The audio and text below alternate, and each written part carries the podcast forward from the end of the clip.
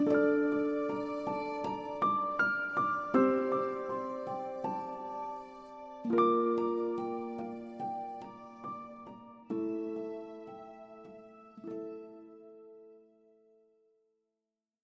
هفت طبیعت بکر صدای حیوانات توی جنگل پیچید صدای جیک جیک و به هم خوردن بال پرنده ها و خشخش از توی بوته ها شنیده می‌شد. بعد از لابلای صخره ها صدای جدیدی اومد. صدای پاهای سنگینی که خرد خرد کنان نزدیک می شدن. حیوانای جنگل ساکت شدن و از مخفیگاشون حیولای درخشانی که از جوری اونها رد می‌شد تماشا کردند. جنگل جای راحتی برای روز نبود.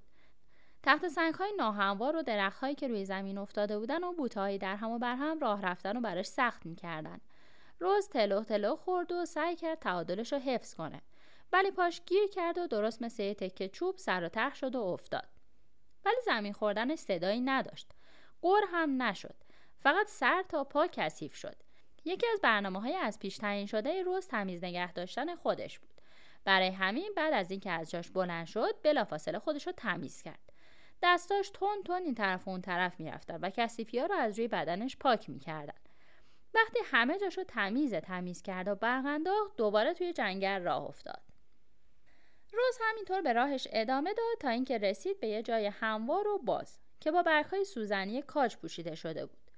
به نظرش جای امنی اومد و این دقیقا همون چیزی بود که ربات ما می‌خواست. بی حرکت اونجا ایستاد.